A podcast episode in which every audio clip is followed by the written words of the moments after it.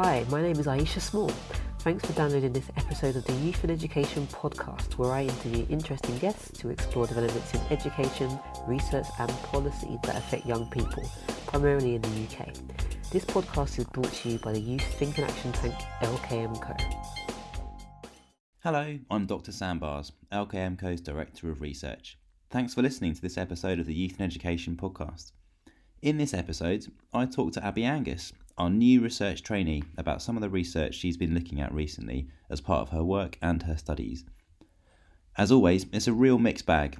We talk about young people's involvement in child in care reviews, admissions and attainment in faith schools, and young people's attitudes to celebrity and hard work. Abi has tons of experience working directly with young people, and I really enjoyed the chance to shine some of this perspective on our discussion. Thanks again for listening. I hope you enjoy it.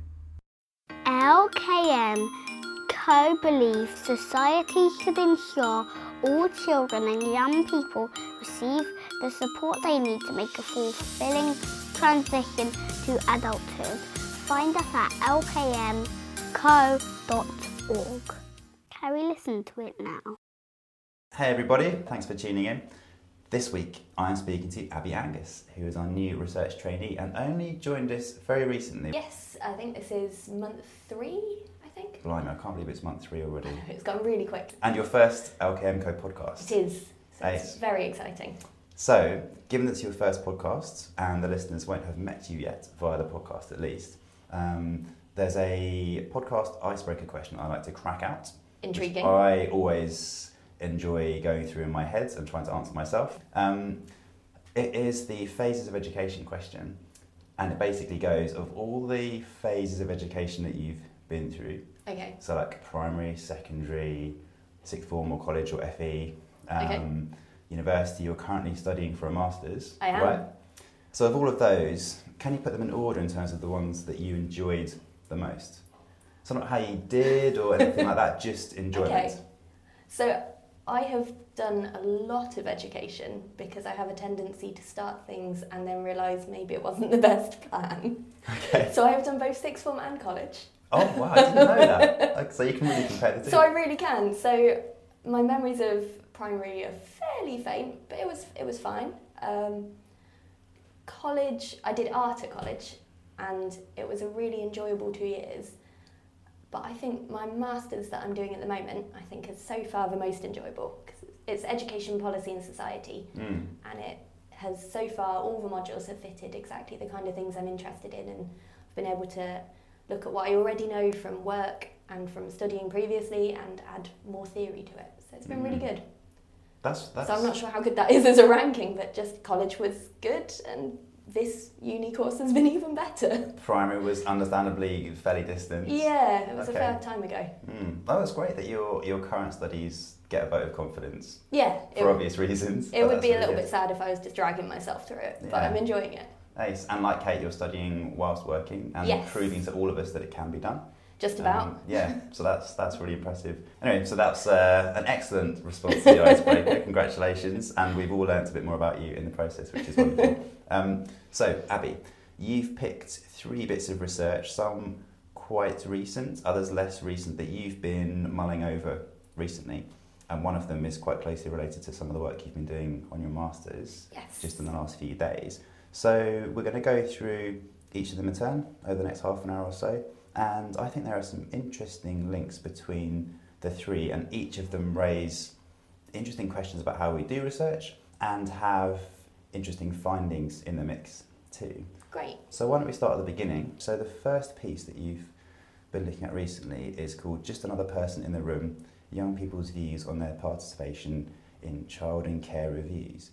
Can you give us a quick overview of this piece of research and what it set out to look at and what it found? Yep. So um, for young people that are looked after, they have child in care review meetings. So they have one when they first come into care, then one soon afterwards just to check that the things discussed in the initial meeting are being carried out.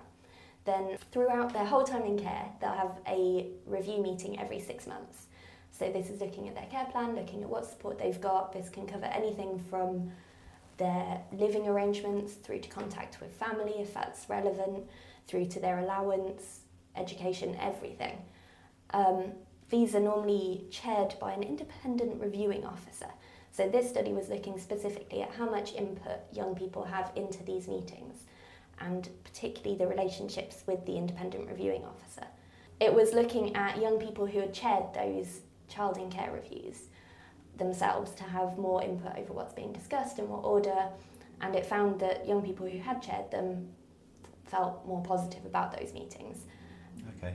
But out of the young people that were involved in the research, not many had actually been that kind of central in the review meetings. So it was looking at more of a what are the issues with meetings when young people don't have input Mm. from that angle. Okay. And this was based on a study of 10 young people and, a and similar numbers of social workers and independent reviewing officers, right? So it's like a small a small sample with some detailed kind of Even methods, right? smaller than you thought. The Okay. the aspects of review that looked at uh, social workers and independent reviewing officers was in a separate write up. So Okay. the write up that we have in front of us only includes those 10 young people. Okay. And so was it was it a comparison of the experiences of the young people who chair their meetings and those who don't then? Am I right in thinking that? Yeah, only one of them had actually chaired them though, so it was more of a discussion around how do young people feel about these meetings and what input do they feel would be positive? positive, and then the one young person that had chaired it speaking to them about their experience chairing it. Their experience of that. Okay. You've worked in the past with young people in the care system, right? Have you I ever have. experienced one of these meetings firsthand? Yeah, I sat in on a couple, um, and I think that's why this research particularly jumped out at me because the Mm. ones I'd sat in on, the young person didn't really participate very much. Um, they were there, they were in the room, Mm. um, but they weren't really central to the discussion in terms of their views on things. And so this seemed a really interesting way of kind of adapting a system, or at least part of a system that I think maybe did need a bit of input from the young person. Mm. Okay. Just the other week, we were talking after a meeting about this idea of it's something that I hadn't really thought about before, that I found really interesting. And you've, you then said that you know you'd experienced this a lot in the, the work that you've done in the past. That distinction between young people not necessarily doing the talking in in these sorts Yeah. of formal scenarios, but having a really strong advocate who's fighting their corner, versus young people actually kind of taking control, doing the talking, setting the agenda, and and how one might obviously sound preferable to the other, but actually there are for young people who maybe um, aren't equipped or aren't able on that day to stand up or defend themselves as best Yeah. as someone else might be able to. That there's kind of interesting dynamics there, and I don't know if that was covered here or what your thoughts are on that sort of thing. So, one of the suggestions that this report has made is that young people could be involved in writing the agenda for the meetings and Okay. discussing who's invited and having more of a hand in the planning. So, then I suppose that allows for if on the day actually it's quite daunting to be in a room full of professionals, particularly if they're all discussing you and your life, then actually the young person, if they've inputted to the planning stages, then that's fine. If, if they have someone that they feel can speak on their behalf and they know that the points that they feel need discussing are going to be discussed, then an advocate could be really helpful in that situation. Mm. Because I was surprised to hear that young people can and do chair these meetings. Yeah, they me sound like too. quite potentially quite frightening scenarios to be in, or quite you know, like you said, you're around a table of professionals who are much older than you talking about you. And about things that might not be comfortable. So, one of Mm. the things that popped up in this report was a young person speaking specifically about how one of the topics that needed to be included within her review meeting was about her risks of sexual exploitation. That's not a comfortable thing to sit around a table and have a lot of adults discussing about you. I can see how it, yeah, it would potentially be quite a daunting and scary experience. Yeah. It would take a lot of courage to do that, I think. Yeah. But I think it would ultimately be really beneficial to that young person to Mm. feel like they're having things done with them rather than to them. Yeah, yeah, that's a nice way of summarising it. Um, a last point I wanted to pick up on this piece of research was, for me, it uh, it instantly came across as one of those really useful bits of research for its ability to say we there, there's a system and, and processes in place. So, so this aspect of the care system works this way. So these meetings are held, these people attend, they're this regular, and these sorts of things are discussed. Yeah. So that's kind of how it's meant to be.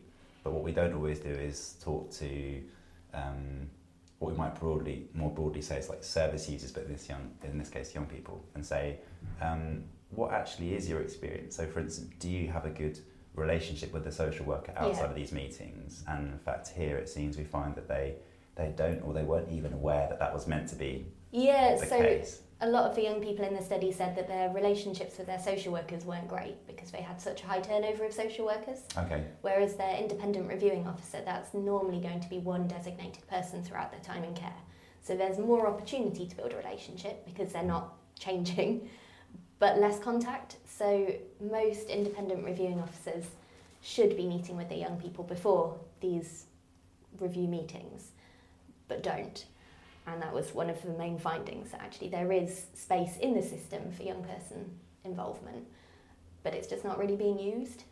The next piece we've got moves us onto the topic of faith schools, Yes. um, which is one of those ever-present debates within the education system. and really messy.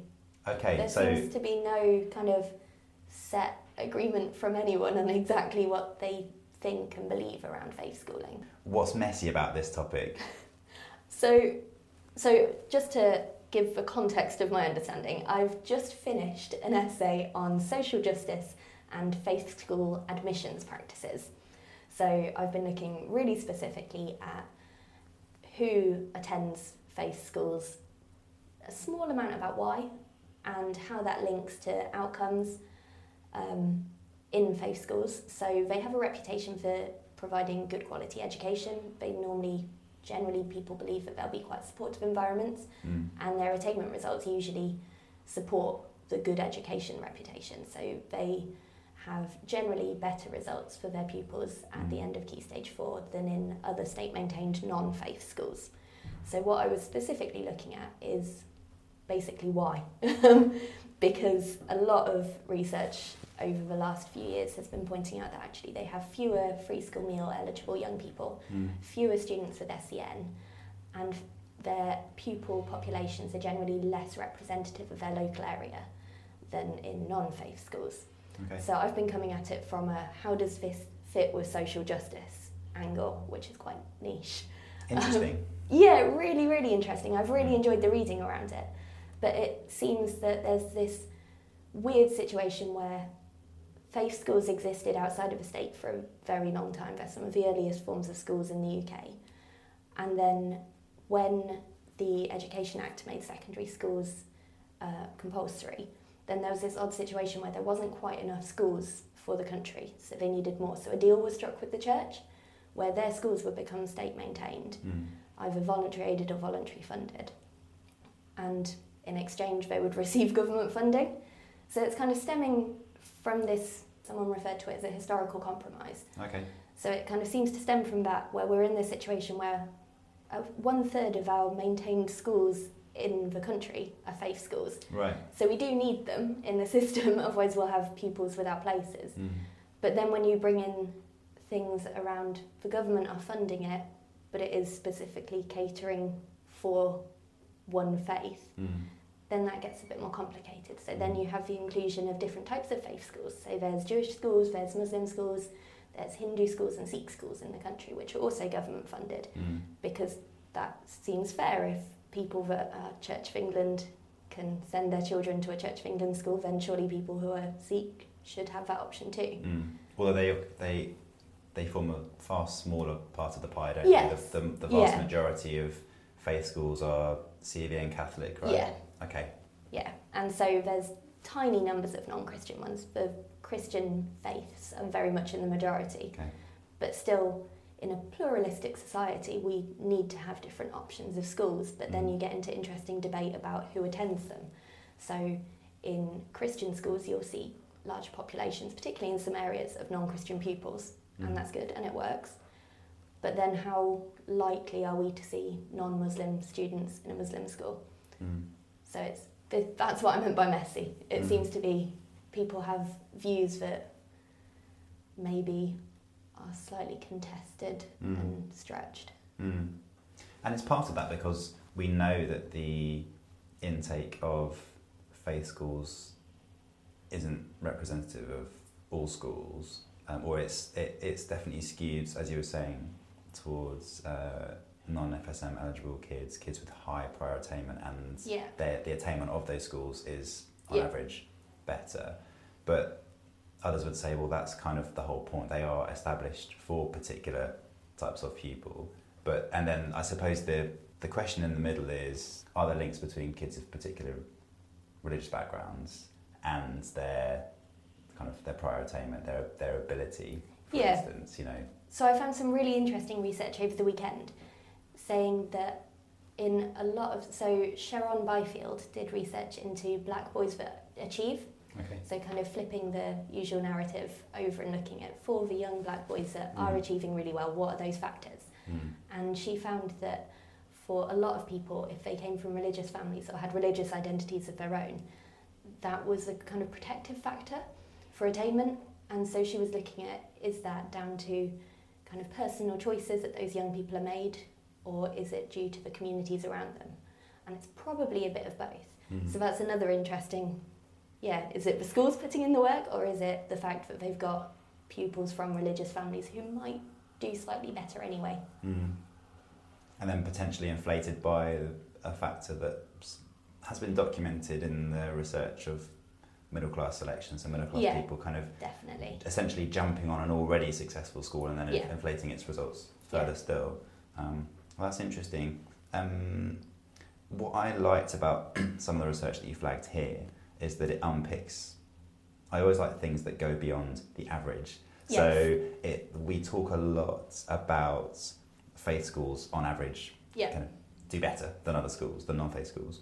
Um, but actually, it's more of a mixed picture when you unpick schools by faith. But the, I think you found that data quite hard to find, didn't you? It's, it's less easy to actually unpick it, particularly for some of the smaller groups, right? I did, and this is why the piece of data that I've used as research article number two is from 2009 because it was the only research I found, or at least the only DFE data I found, Okay. that looked at the specific identities of faith schools Mm. and broke it down more than just this is how faith schools are doing. So it had Mm. information on attainment by religious identity and also on free school meal eligibility of pupils based on religious identity. Mm. And I found that really interesting. But I think, I think whereas this makes interesting reading kind of at a glance, I think perhaps it isn't that useful Okay. in the long run as it it's from 2009 Mhm. and the number of non-christian faith schools in 2009 was tiny so i think if the same data was released now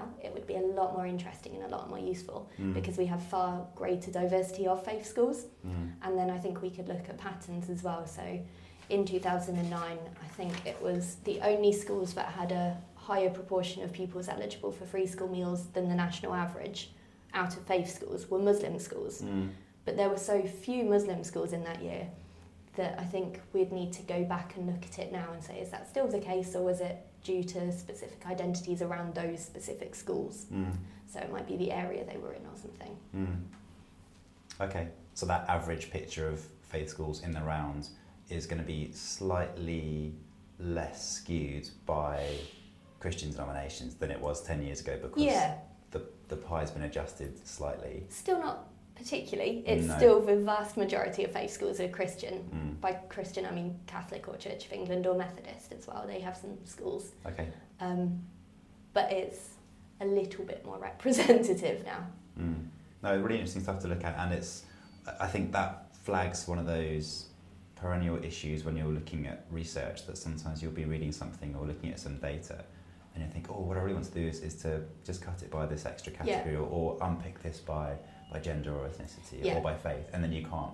And you have to make a compromise by using older data, for Yeah. instance, or by dropping something else that you were considering, and that's an eternal issue with research, and it's quite a, it can be really frustrating um, when you've got particular Yeah. questions in mind. But I it's, it's really wanted to look specifically at types of faith school Mm. and how faith identities may cause things to vary in who Mm. gets into these schools, but it wasn't completely doable. No, but a good stab, and that that was your assignment over the weekend, right? It was, that was my weekend. I was writing about social justice and faith school admissions. Nice. Well, we look forward in a future podcast to uh, hearing how you how you get on. Yeah, we hopefully want to I know what mark you get. I think I'll never talk of it again otherwise. Yeah, yeah, we'll, we'll soon know if things went well. Okay. Um, okay, so on to our third and last piece, um, which was right up my street because it brought back all kinds of memories when I was working on my, my PhD and looking at young people's aspirations. And this, uh, as I was saying to you earlier, I'm really glad that you came across this because I remember learning about this project several years ago, but then I finished my PhD and didn't come back to see what they'd actually found. So this is one strand um, from a project looking at young people and celebrity. Um, this piece was called We Can Get Everything We Want If We Try Hard Young People, Celebrity and Hard Work. And yeah, it was really interesting to see some of the things that they found. What did they, what methods did they use in this study and what were they setting out to explore? So this was, as you've mentioned, part of a far larger bit of research.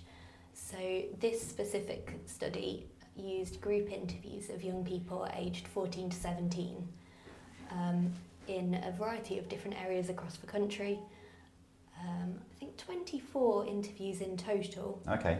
Um, with 148 young people over those 24 groups. And what were they? What were they talking to them about?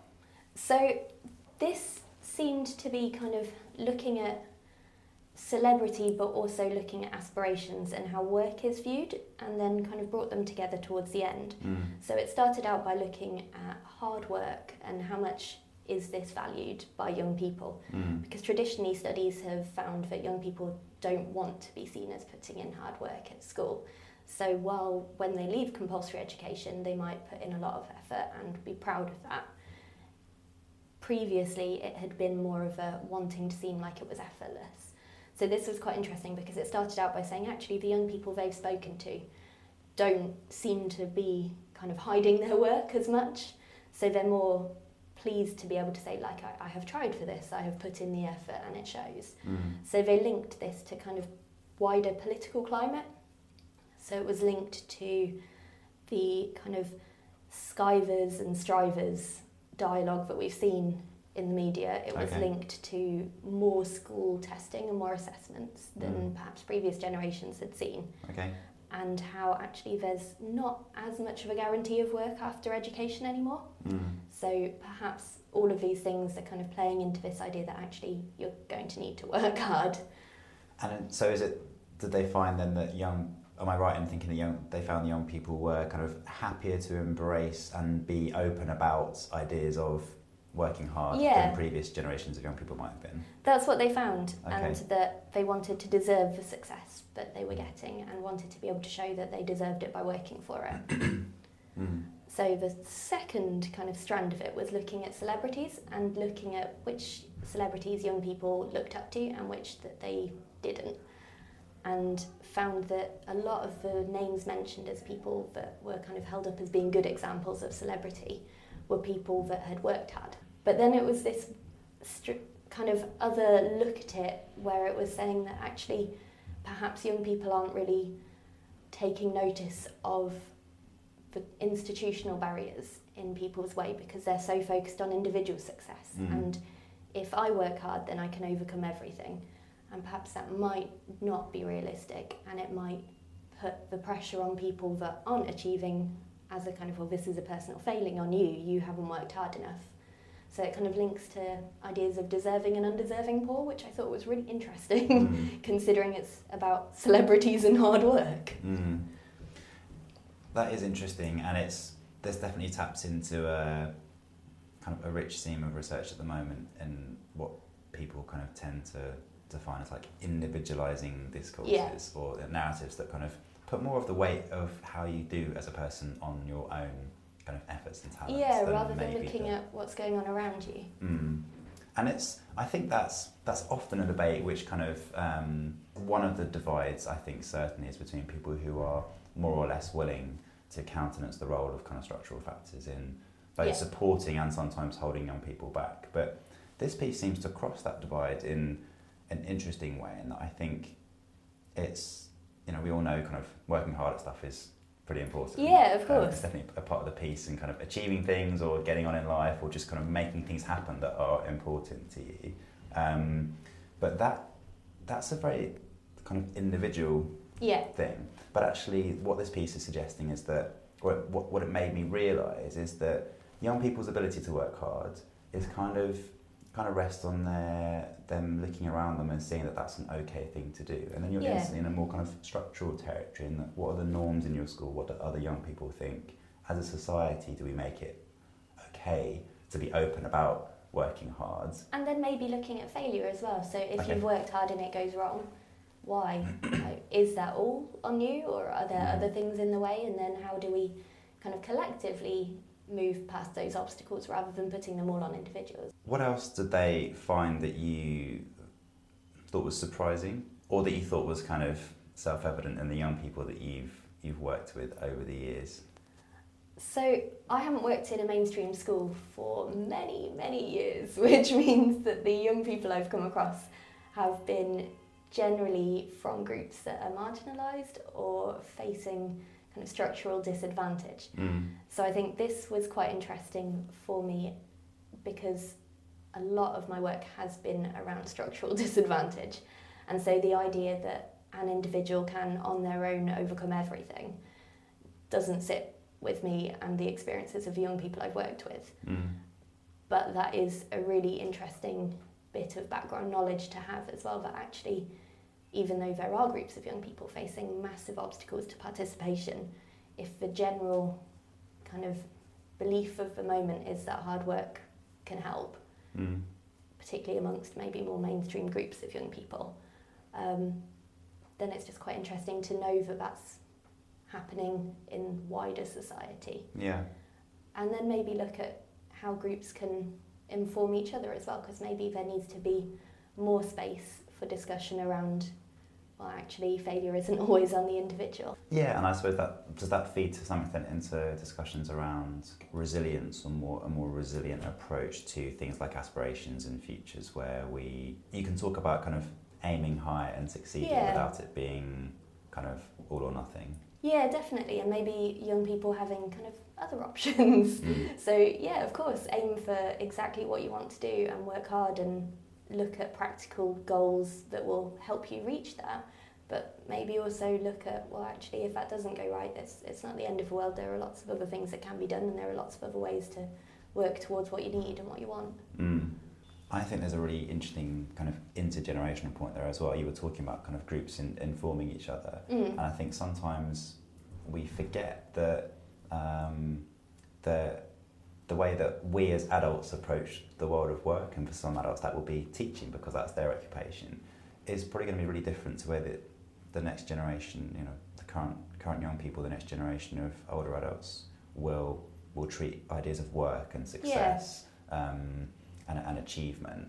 And in some ways, I think the way that we see those things is not necessarily healthy um, and probably contributes to poor mental health.